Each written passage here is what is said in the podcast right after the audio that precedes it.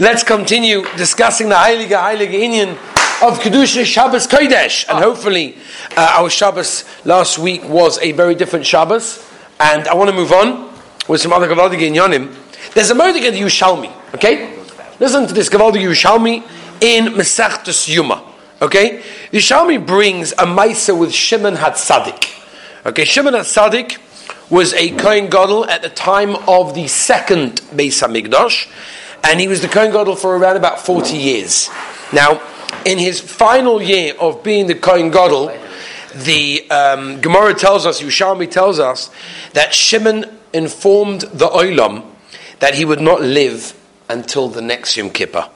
And he explained that every year on Yom Kippur, when he went into the Kodesh HaKadoshim, right, the most, you know, the innermost place of the Beis HaMikdash, in order to do the Avodah of Yom Kippurim, there was an elderly man that escorted him into and then out of the Kodesh of Kodashim. That year, he said, that man joined him inside the Kodesh of Kodashim, but did not walk out with him. And therefore, Shimon said that this obviously indicated that uh, this would have been Shimon Atzadik's very last year, that last Yom Kippur, which it actually was, which it actually was. And the Yerushalmi asks the following question. Asks the Yerushalmi, how is it possible?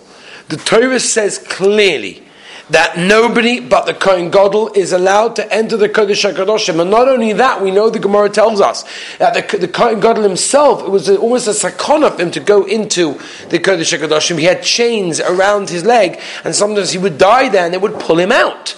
So how is it that Shimon Tzadik said somebody accompanied him into the Kodesh HaKadoshim. You're not allowed, even, says the Yerushalmi, Malachim are not allowed to go into the Kodesh HaKadoshim. Nobody is allowed to go into the Kodesh HaKadoshim during the time when the Kohen Gadol is going in there during Yom Kippurim. So how was this mysterious man allowed to escort Shimon Tzadik into the Kodesh and out to the Kodesh HaKadoshim? So the Yerushalmi says like this. It's, it's unbelievable. It's Yerushalmi again in Yuma, okay? Lamed Tes Omid Aleph. And the Yerushalmi answers that this person was not a man. This was the Ribono Shel Olam in the representation of a human being who personally escorted Shimon Tzadik. Right? Why is it osa for anyone, including a malach, to be allowed into the Kodesh HaKadoshim?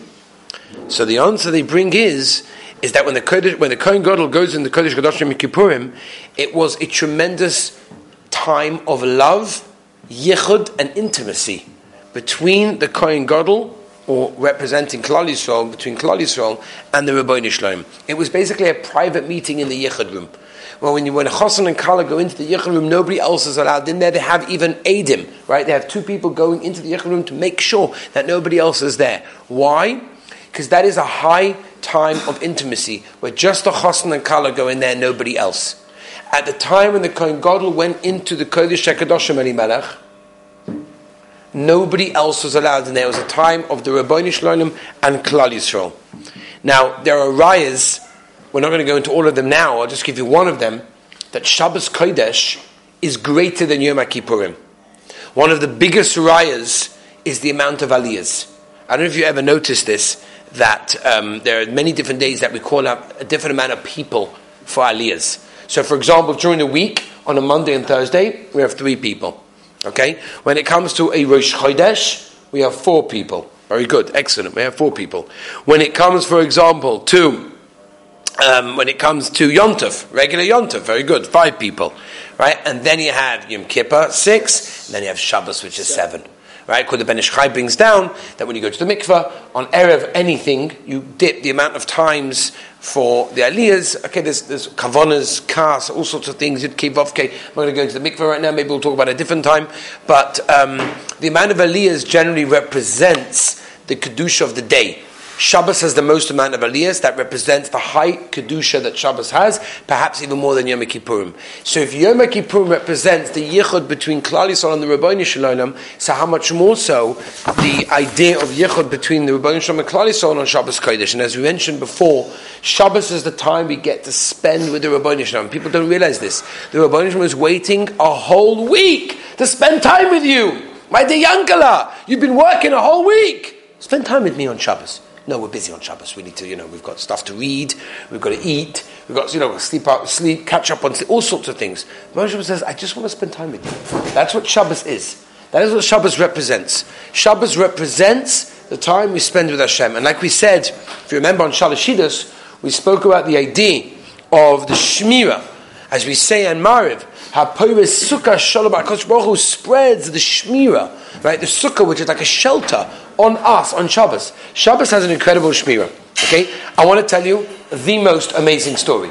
Okay, it's this amazing story. The Zuchka Rebbe said over this Maisa. Listen carefully because it's the most amazing story. Okay, it's a, it's, a, it's such a beautiful Maisa. As a young boy, Zev, you with me for this? Please. As a young boy, the Rebbe went to a Belza Cheder in Tel Aviv. Now, one day, the boys were playing outside during recess, and there was an older gentleman that called them over at the time, and he was sitting on a bench. And he looked like a very normal, you know, not religious Israeli. He didn't have a yarmulke on, and his shirt was basically, he just didn't look like a typical, normal religious guy. So he went over to these Belza boys, and he said to them the following. He said, Rabbi Sai, you think I always look this way? When I was young, I looked exactly like you. I looked like I had curly payers, had everything. And the old man spoke with a, with a geschmack, with enthusiasm. He was like going back in time. The children he was talking to hung on to every word that he said. He said, I grew up, I grew up in a Hasidic home. The lifestyle just push it, I don't know, it didn't resonate with me even a young boy, I realized that was something different. As I started to get older, I started to rebel. First, it was the Hasidic dress that bothered me. And then it was the davening, the learning, other mitzvahs. Everything started slipping away one by one. I wasn't even bar mitzvah. And my father was terrified that he would lose me. Now, we fought tremendous times at home. We fought uh, backwards and forwards. Every day was a struggle. And it started with something petty and ended up, you know, escalated into a full blown explosive argument. I eventually was left with no choice. My father decided to bring me to the Belzer Rebbe. Okay? He said, I had no intention of going. Why would I go to the Belzer Rebbe? Like, I, I knew what the Rebbe was going to tell me. At any Havamina, the Rebbe was going to tell me something else. So I refused to go. My father offered me a deal that I could not refuse. He promised me that if I would go to the Rebbe, he would never bother me again about anything to do with religion. And I said, This is amazing. All the, you know, I don't want to fight with my father. I love my father. But we were always fighting about religion and why you do this and why you do that. This is great. Here's my opportunity to never fight with my father again. He won't bring up anything to do with religion. Perfect. That's all I have to do is go to the Rebbe. No problem. I'll go to the Rebbe. So we went to the Rebbe. We were sitting in the waiting room. Okay, listen to this. It's just amazing. We were, this is what this old man is telling the Belzer Hasidim in the Cheder, okay? We were sitting in the waiting room. We were waiting for our turn with the Rebbe. There was a guy in front of us in line in a wheelchair. Now I watched as he wheeled into the Rebbe's inner chamber. Right, the way it worked is you had a waiting room outside, and the Rebbe was inside. You waited your turn. The Gabbai called you. You went inside. Okay, so here's this guy, this not religious boy, with his father, who's only going because he doesn't want to be bothered by his father again. He's waiting in the waiting room to see the Belzer Rebbe get it over and done with, and he can have a peaceful life. The guy in front of him in line is in a wheelchair. The guy wheels into the Rebbe's inner room. Okay? He watched. The Rebbe instructed, okay, that the chassid be wheeled to the far side of the room.